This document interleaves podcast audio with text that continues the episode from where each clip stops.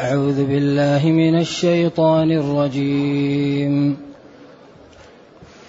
وإذا ضربتم في الأرض فليس عليكم جناح أن تقصروا من الصلاة إن خفتم إن خفتم أن يفتنكم الذين كفروا.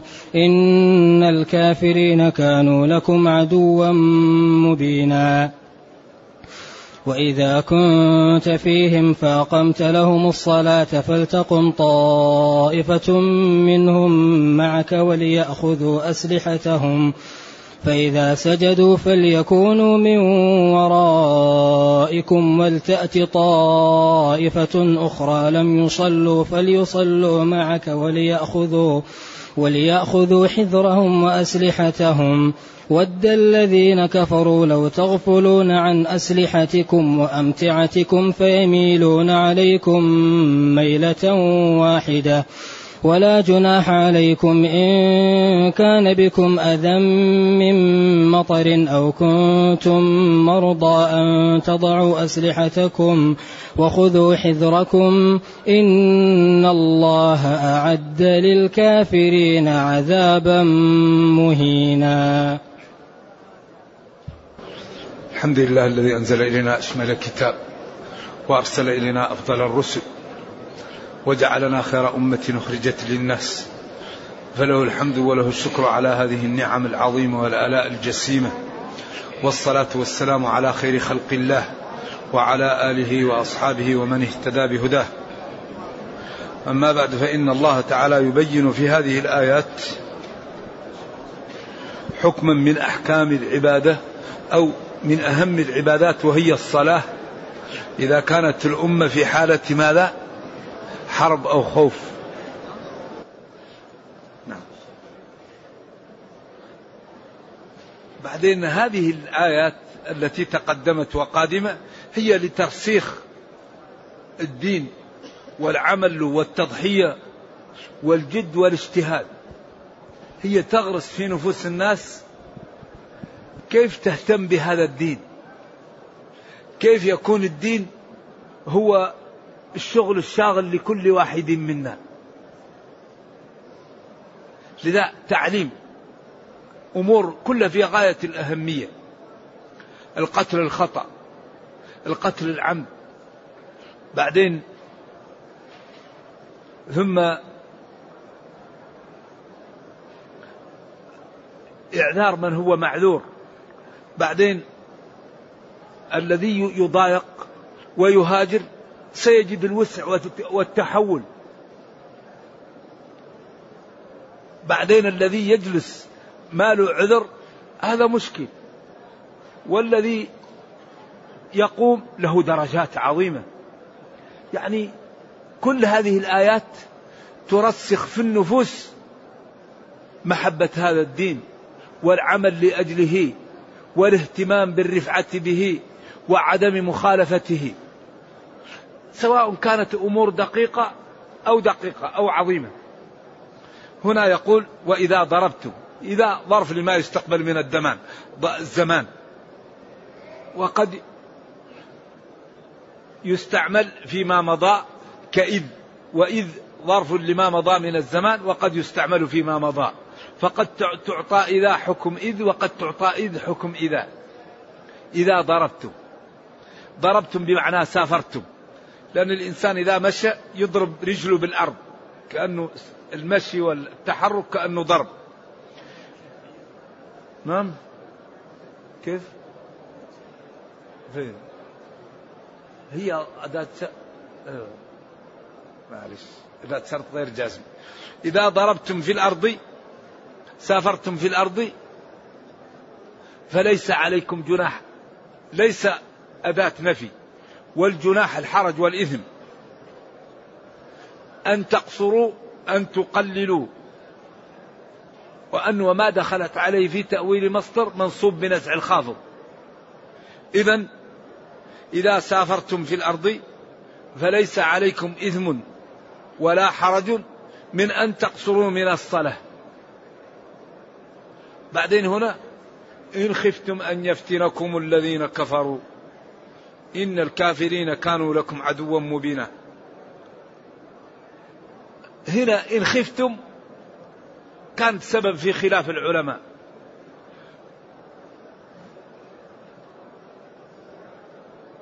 إذا قالوا إذا القصر لا يكون إلا في إيش؟ إلا في الخوف. لأنه قال إن خفتم وهذا شر. وبعضهم قال هذا جريا على الغالب في ذلك الوقت. فإن في أول الإسلام الأسفار وبالأخص للغزوات تكون محاطة بالخوف. كما قال وربائبكم اللاتي في حجوركم.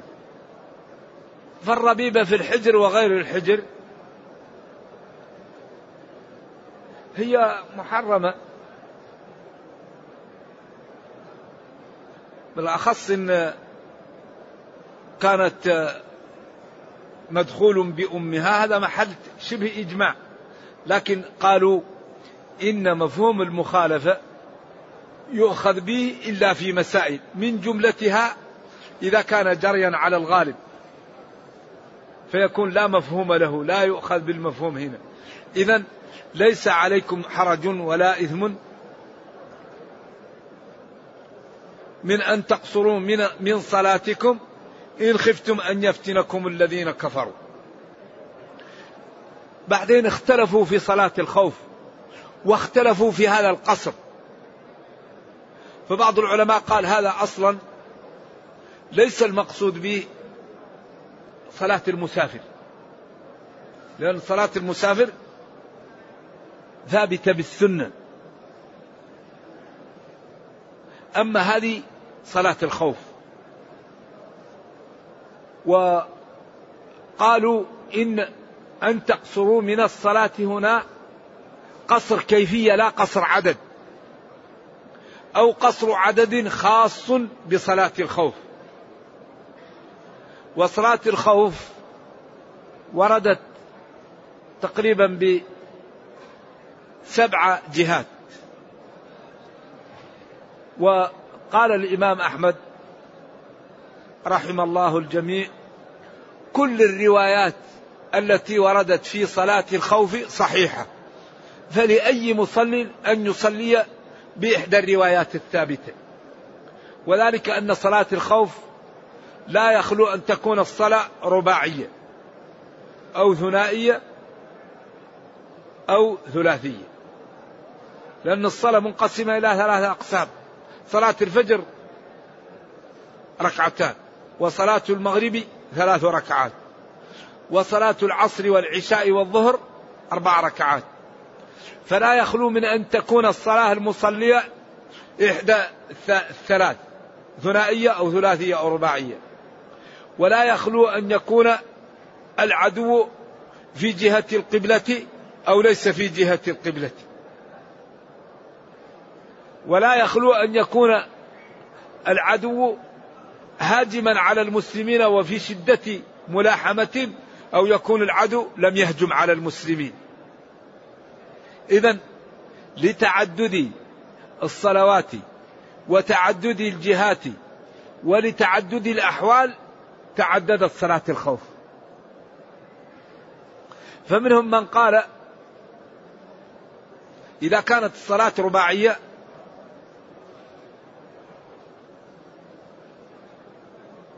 يصلي وكان العدو على غير جهة القبلة يصلي بالطائفة الأولى ركعتين.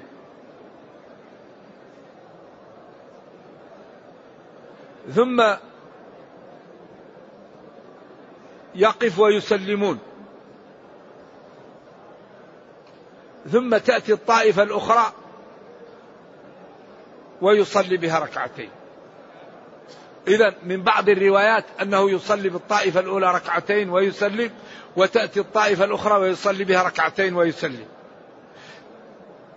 الحالة الثانية أن يصلي بالطائفة الأولى ركعة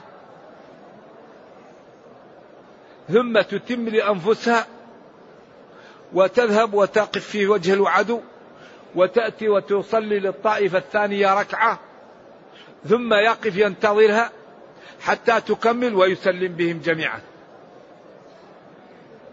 الحالة الثالثة أن يصلي بالطائفة الأولى ركعة ثم تذهب إلى العدو وتأتي الثانية ويصلي بها ركعة ثم يسلم وتأتي الطائفة الأولى وتكمل ركعة لأنفسها وتنصرف وتأتي الطائفة الثانية وتكمل ركعة لأنفسها وتنصرف. الحالة الرابعة أن تأتي الطائفة الأولى وتصلي ركعة واحدة وتسلم وتأتي الطائفة الثانية ويكون واقف ينتظرها فإذا جاءت صلى بها الركعة الثانية وسلمت وتكون كل طائفة من الطائفتين صلت ركعة واحدة ويكون نبينا صلى الله عليه وسلم صلى ركعتين. الحالة الخامسة أو السادسة أن يكون العدو في جهة القبلة. فيصطفوا جميعا ويكبر بهم. فتصلي ويركع بالجميع ويكبر الجميع.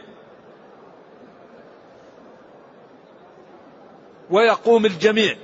فإذا انحنوا للسجود قام الصف الذي يليه وسجد معه وبقي الصف الثاني واقفا. فإذا انتهوا أولئك من السجدتين وقاموا سجد أولئك الذين بعدهم وتأخر المتقدمون وتقدم المتأخرون. فإذا أنهى القراءة ركعوا كبروا جميعا وركعوا جميعا وقاموا وكبروا جميعا. فإذا أراد أن ينحني انحنت الطائفة التي كانت متأخرة وتقدمت وبقيت الطائفة المتأخرة واقفة. حتى انتهوا أولئك من سجودهم سجدوا وهكذا يفعل ثم يسلم بهم جميعا. هذا إذا كانت آه، يعني الأعداء في جهة القبلة. فإذا التحمت التحمت إيش؟ الصفوف فرجالا أو ركبانا. صلوا رجالا أو ركبانا بالإيماء باللي يأتي. إذا كان العدو التحم بالمسلمين وأصبح الصفوف ما, ما تقدر تصلي بأي هيئة, ولذلك المحققون يقولون أن تقصروا من, من, من كيفية الصلاة. إن خفتم أن يفتنكم الذين كفروا. ويدل على هذا فإذا أمنتم فاذكروا الله كما علمكم. فإذا أمنتم من الخوف فصلوا على الهيئة المطلوبة الصلاة كاملة السجود وكاملة الركوع وكاملة القراءة وكاملة الطمأنينة. إذا هذه هيئات وهذا يدل على أهمية هذا الدين وعلى أنه يهتم بالجماعة حتى في حالة إيش؟ المعارك. ولذا يقال إن سبب إسلام خالد بن الوليد في غزوة صلاة الخوف في عسفان أنه لما رأى هذا امتلأ قلبه من الإيمان وآمن. ذلك من أكبر أسباب خوف العدو أن يروا هؤلاء في القتال وهم يصلون. ذلك أنت الآن تلاحظ أن الكافر إذا رآك تصلي يخاف يرتعد لأن المسلم إذا دخل في الصلاة كأنه يكون مثل اللي غير موجود في الدنيا. لأن هيئة الصلاة تجعل الإنسان كأنه مثل المغيب عن الدنيا. إما مجنون وإما يعني ذاهل. لأن هيئة الصلاة صاحبها كأنه لا يوجد في الدنيا لأنه لا يتكلم مع الناس. بعدين ينصرف بعدين يتحرك حركات غريبة. ولذلك إذا رأى الكفار المسلم يرتعوا. لأن الكافر سبحان الله وهذه الصلاة هي مؤثرة في من رآها. لذلك هذا الدين أوضاعه كلها تؤثر لكن تؤثر بالممارسة وبالعمل. إذا هذه الآيات ولذلك اختار مالك أن يصلي بالطائفة الأولى ركعة ثم تمشي وتأتي الطائفة الأخرى ثم يصلي بهذه ركعة ولذلك قال بعضهم لا يصلي بهؤلاء ركعة وهؤلاء ركعة. ولذلك قال ليس عليكم جناح أن تقصروا من الصلاة. وكل روايات صلاة الخوف صحيحة. إذا أي مسلم يأخذ بالأيسر. ولذلك قالوا إذا كان العدو في الاتجاه وإذا كانت الصلاة ثنائية أو رباعية كلها صلوات صحيحة. أما القصر للصلاة فهو لا يجوز إلا في السفر. أيوة. واختلفوا في المسافة وفي المدة وفي المسافر. إذا القصر خلاف في المسافر صفة المسافر الذي يقصر وصفة المسافة وصفة المدة التي إذا قامها يرتفع عنه اسمش؟ اسم السفر فيكون لازم له من الإتمام. فجمهور العلماء قالوا السفر الذي تصح يصح فيه القصر هو السفر المباح. أما السفر الحرام لا يكون الحرام سببا في الرخصة. واحد طارق مسافر قاطع طريق أو مسافر ليعمل الفاحشة أو ليشرب الخمر أو ليظلم أو لينتهك عرض. إذا هذا لا يجوز له إيش؟ القصر. وإنما القصر لمن يسافر للحج أو للعمرة أو للجهاد أو لصلة رحم أو لكسب حلال أو للعلاج. أو ليتعلم. أيوة سفر مباح. صاحبه يؤجر فيه. حتى بعضهم قال لا يقصر إلا في سفر الجهاد أو الحج والعمرة. إذا السفر الغير مباح جمهور العلماء قال العلماء قالوا لا قصر فيه. طيب ما هو المسافة التي يقصر فيها؟ اختلفوا في ذلك. لكن أغلبهم ما بين ثمانين إلى مئة كيلو. ما قال أحد أقل من ثمانين تقريبا ولا قال أحد أنه زيادة على مئة كيلو. ما بين مكة وعسفان أو بين جدة ومكة. هذا قول الجمهور. ومن العلماء المحققين من قال إن السفر الذي تقصر فيه الصلاة هو ما يسمى في عرف اللغة سفرا. سواء قصر أو طول أو طال. فالذي يسمى سفر تقصر فيه الصلاة والذي لا يسمى سفرا لا تقصر فيه الصلاة. لذلك الإنسان يذهب ليصيد. قد يقطع مية مئتين كيل لكن ما هو مسافر هو يصيد ويرجع. إنسان هو مسافر ولكنه قاطع. فالذي يضبط القصر هو ما يسمى مسافرا وغير مسافر. وهذا اختيار الوالد والشيخ الإسلام بن تيمية. وكثير من العلماء قالوا إن السفر هو ما يسمى سفرا يقصر فيه وما لا يسمى سفرا يقصر فيه. ولذلك أجمع العلماء على أن أهل مكة إذا كانوا في الحج يقصرون خارج مكة. وعرفات ليست بعيدة من مكة. قالوا لكن يجمع المسافة عرفات ماشي وجاي. كم؟ بعد مسافة عرفات من, من, من مكة مطبوقة. لأنه هو يمشي لها ويرجع لها. فجعلوها قريبة من ثمانين كيلو في ذلك الوقت. إذا أغلب مسافة القصر إذا نظرت هي حول ثمانين كيلو. ستة وثلاثين ميلا. وهي قريبة من ثمانين كيلو تقريبا. طيب إذا أقام اختلف العلماء. فالجمهور على أنه إذا أراد أن يقوم أربعة أيام يتم. إذا أراد أن يصلي في مكان غير مسافر أكثر من عشرين صلاة يتم الصلاة. لأنه غير مسافر. واستدلوا على ذلك بما ورد من أن المهاجرين لا يسمح لهم أن يبقوا في مكة أكثر من ثلاثة أيام. لأنهم إذا كان اليوم الرابع يوصفوا بالمقيمين وهم نهوا عن الإقامة بعد الهجرة من مكة. لأن المهاجر من بلد لأجل الله لا يرجع إليه.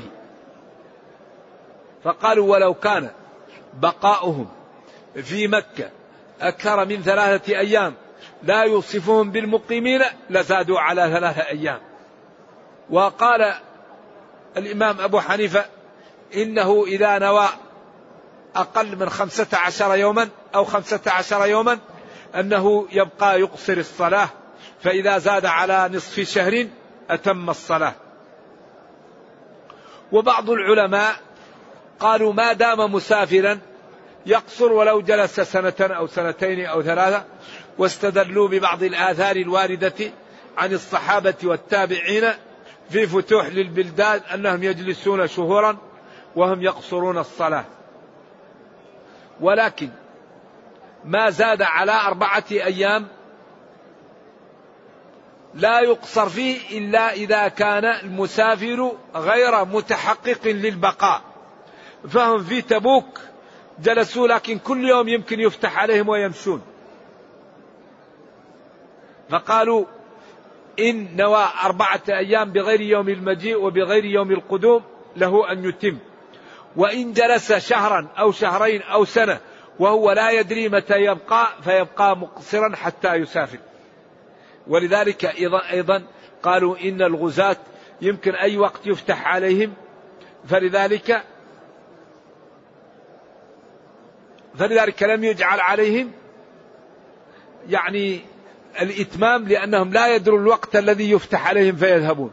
إذا فرق العلماء بين من والإقامة أكثر من أربعة أيام ومن ومن أقام وهو لا ينوي الإقامة وإنما أقام ليفتح عليه أو ليجد حاجته فيبقى يقصر ولو جلس سنة.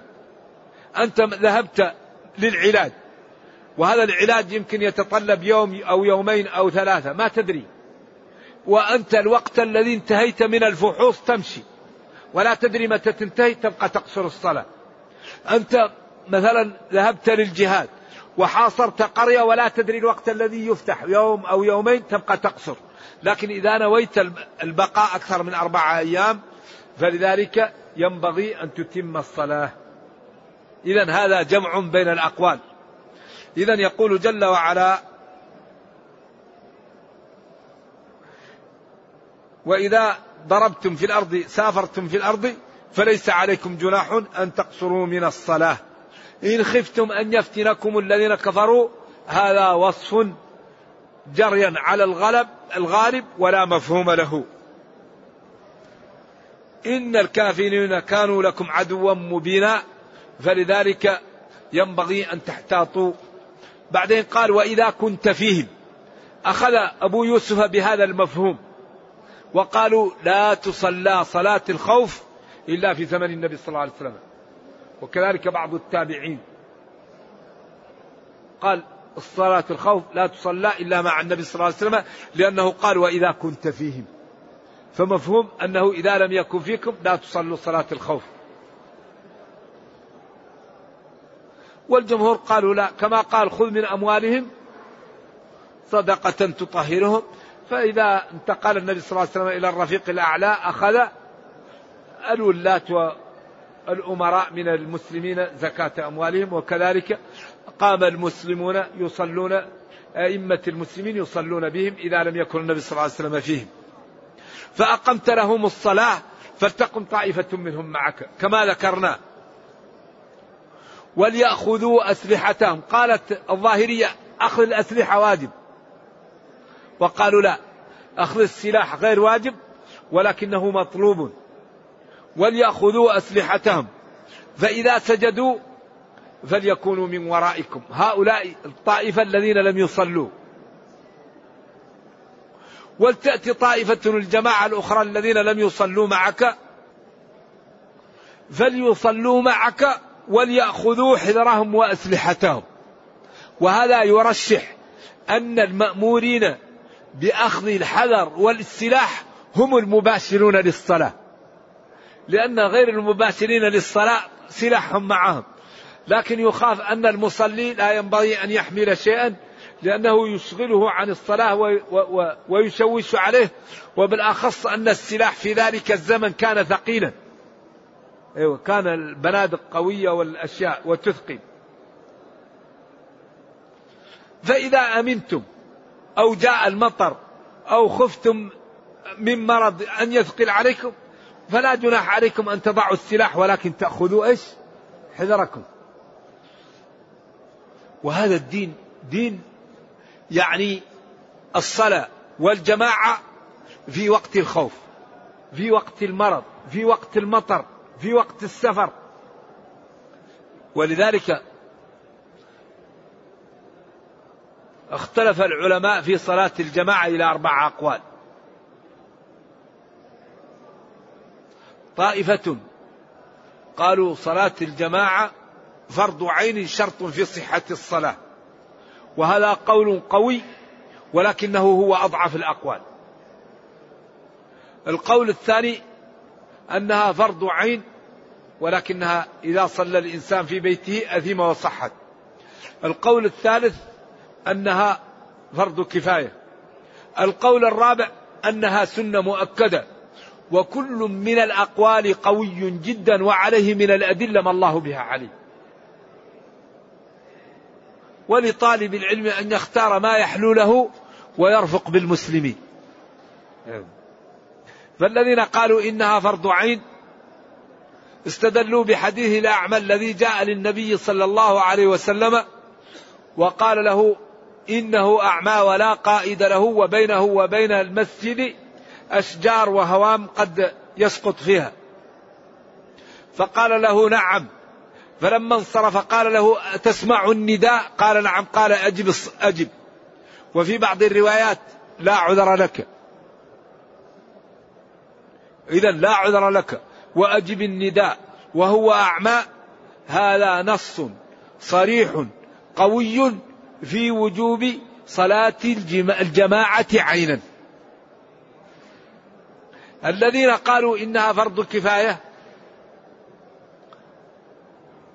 وبعدين يزاد على ذلك قول ابن مسعود لقد رأيتنا وما يتخلف عنها إلا منافق معلوم النفاق.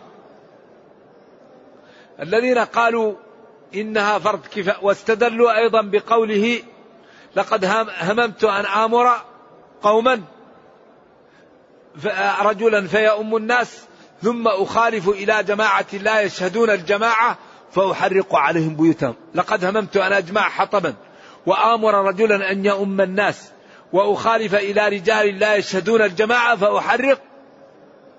والشيء غير واجب لا تحرق عليه البيوت. الذين قالوا إنها فرض كفاية قالوا لأن الإمام إذا سمع الأذان و لا يقاتل الناس الذين يؤذن فيهم. وذلك يدل أن الإذان هو فرض كفاية وليس فرض عين.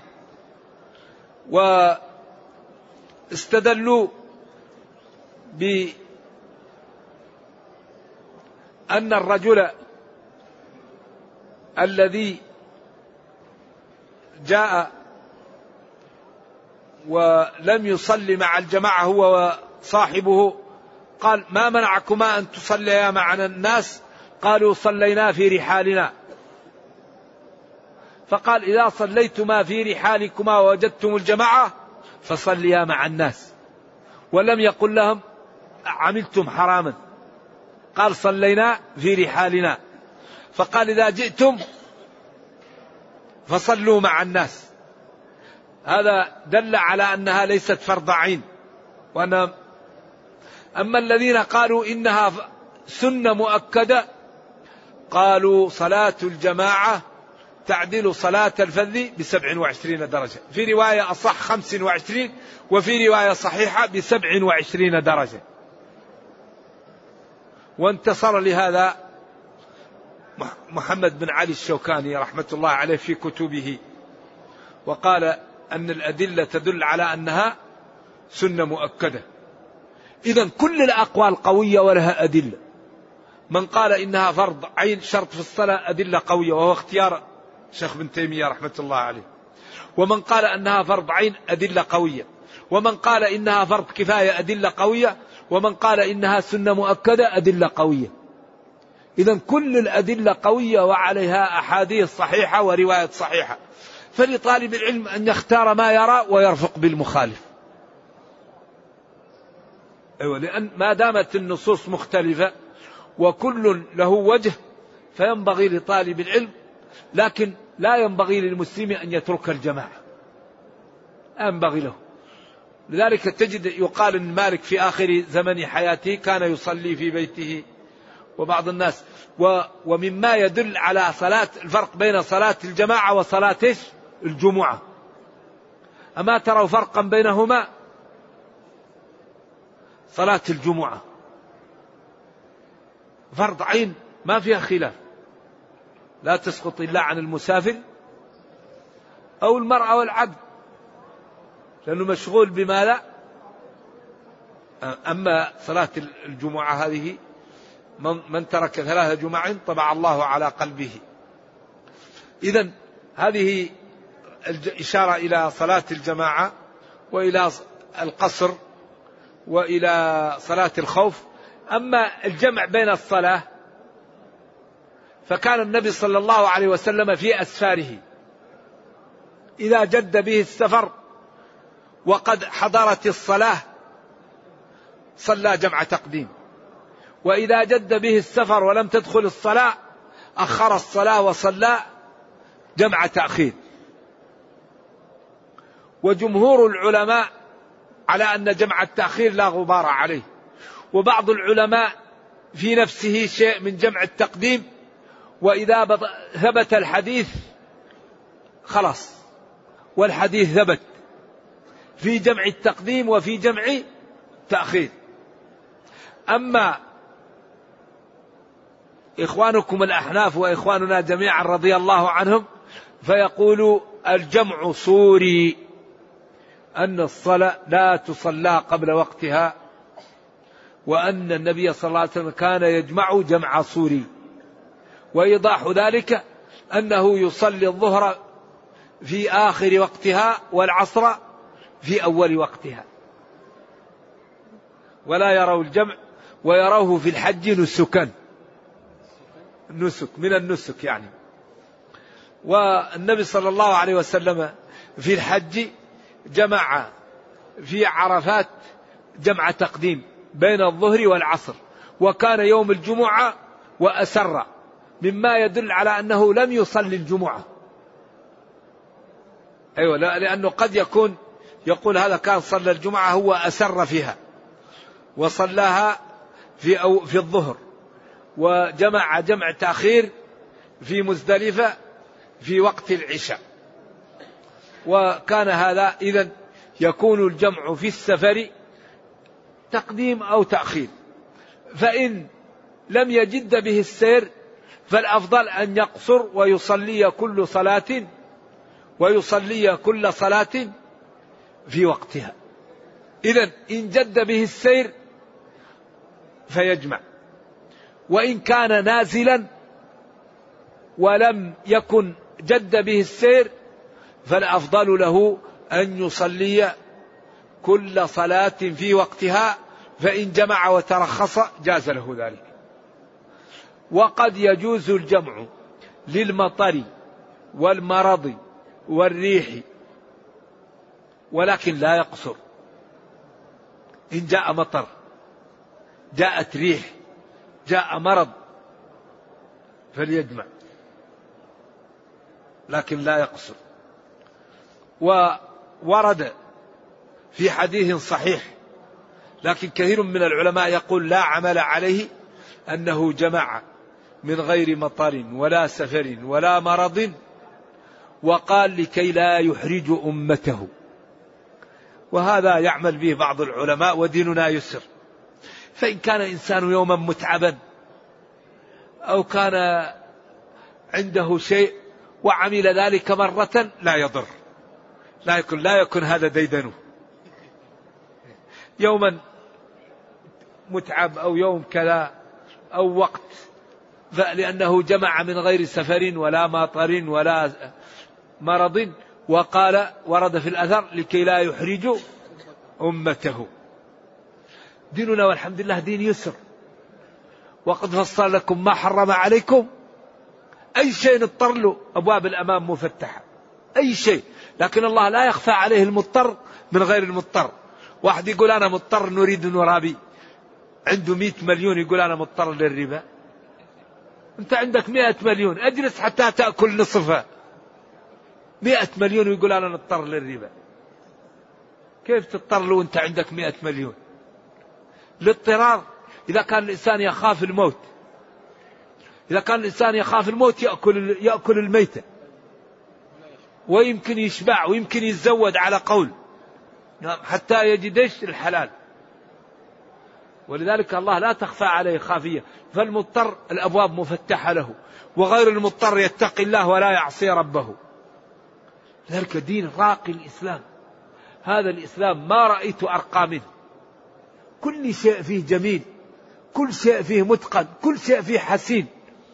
ولكن نحتاج إلى ماذا إلى أن نفهمه أولا.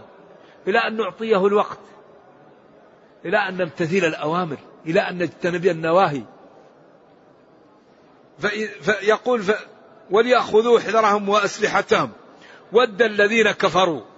تمنوا أن تغفلوا عن أسلحتكم وأمتعتكم فيميلون عليكم ميلة واحدة ويأخذون متاعكم ويقتلونكم.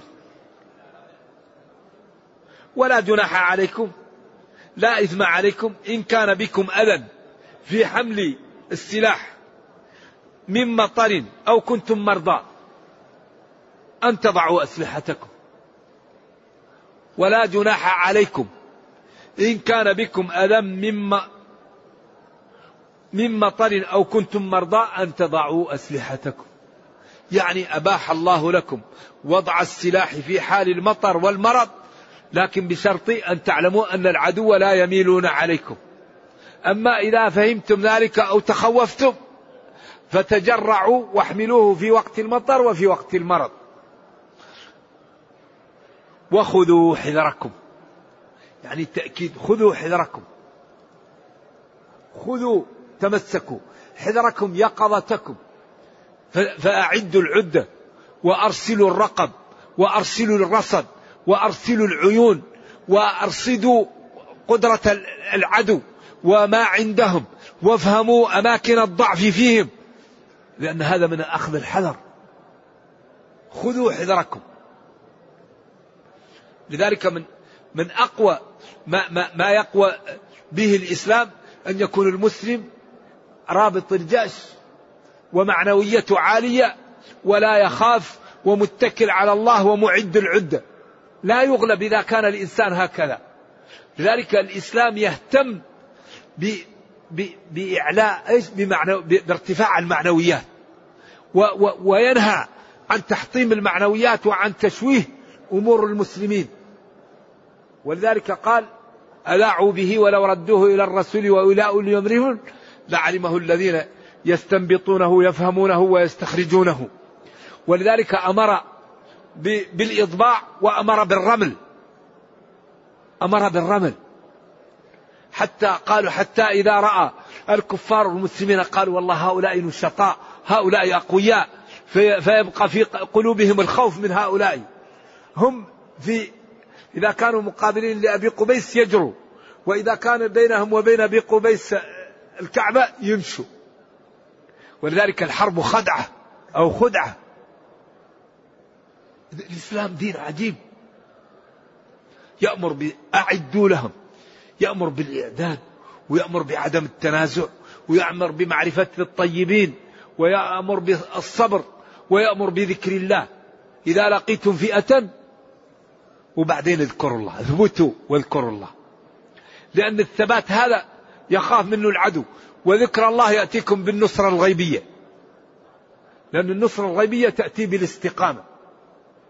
ذلك طلبنا بالإعداد الحسي والإعداد المعنوي. والمسلم لا يقاوم إلا بما لا إلا بضعف النفس إلا بالمعاصي إلا بامتلاء القلب من محبة المال. ومحبة الجاه ومحبة الأولاد والترف والدعة. هذا الذي يغلب به المسلمون. أما المسلم إذا امتلأ قلبه من الخشية وخوف الله ومحبة الجنة من يستطيع أن يقاومه؟ أن يقاومه. لكن نحن أكبر شيء هو أن نجهل ديننا وأن نشتغل بالدنيا عن الدين وأن ننغرق في المعاصي. ولذلك من أكبر أسباب الهزيمة انهماك الأمة في المخالفات. أكبر هزيمة للأمة الانهماك في المخالفات. أوامر ونواهي. أوامر معطلة. ونواهي يعني معمولة. ولا تنازعوا. إيش؟ فتفشلوا. شوف هنا عطف بماذا؟ بالفاء. لأن في حرف عطف بالواو. وبالفاء وبثم وببل وبلا وبأو. كل هذه الحروف لها معنى. الفاء معناته الشيء وقع بعد الشيء مباشرة. جاء زيد فمحمد وراه مباشرة. ولا تنازعوا. يعني بعد النزاع على طول يأتي الفشل. إذا هذا الكتاب لا يأتيه الباطل من بين يديه ولا من خلفه. تبيان لكل شيء حري بنا أن نفهمه. حري بنا أن نعمل به. حري بنا أن نحفظه. حري بنا أن ندبره. حري بنا أن نعطيه الوقت.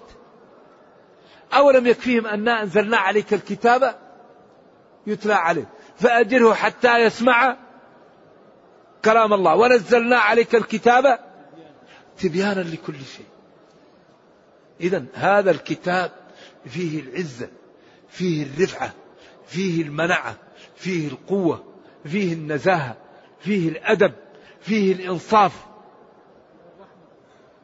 والرحمة فيه كل ما نحتاج إليه. إن الله أعد للكافرين عذابا مهينا. إن الله جل وعلا لا غيره أعد هيا للكافرين عذابا مهينا موجعا. فلذلك أنتم تحركوا والله تعالى يهين هؤلاء الكفار ويذلهم على يديكم أيها المسلمون. إذا المسلم له نظام مرسوم من الله يطبقه. الله يضمن له أمرين. يسعده في الدنيا ويرحمه في الأخرى. والله لا يخلف لا يخلف الميعاد. طيب لماذا نحن ما نقوم بهذا؟ ما المانع؟ ما المانع من أن العز بين أيدينا وطرقه موضحة لنا؟ لماذا لا نعمل بهذا؟ طرق العز واضحة وطرق الرفعة واضحة وطرق القوة واضحة وطرق الذل واضحة. لماذا لا تختار الأمة طريق العزة والرفعة وتأخذ بالأسباب وتكون كما أمر الله خير أمة أخرجت للناس؟ إذا الأمة المسلمة ربها أنزل لها هذا الكتاب وأمرها بتطبيقه في حياتها فإذا طبقته عزت في الدنيا ورحمت في الأخرى وإذا لم تطبقه فذلك الذي يحصل لها من الأخطاء ومن السلبيات هو من عند أنفسها. كما قال جل وعلا قل هو من عند أنفسكم. نرجو الله جل وعلا أن يرينا الحق حقا ويرزقنا اتباعه وأن يرينا الباطل باطلا ويرزقنا اجتنابه وأن لا يجعل الأمر ملتبسا علينا فنضل. ربنا أتنا في الدنيا حسنة وفي الآخرة حسنة وقنا عذاب النار. اللهم أصلح لنا ديننا الذي هو عصمة أمرنا وأصلح لنا دنيانا التي فيها معاشنا وأصلح لنا آخرتنا التي إليها معادنا. واجعل الحياة زيادة لنا في كل خير والموت راحة لنا من كل شر. اللهم إنا نسألك أن نسألك أن تح... اللهم إنا نسألك أن تحفظ الإسلام والمسلمين وأن تحفظ المسلمين حكاما ومحكومين رجالا ونساء كبارا وصغارا. وأن ترد عنهم كيد أعدائهم وأن توحد صفوفهم وتقوي شوكتهم. اللهم ارحم ضعفنا وتجاوز عن سيئاتنا. سبحان ربك رب العزة عما يصفون وسلام على المرسلين والحمد لله رب العالمين. والسلام عليكم ورحمة الله وبركاته.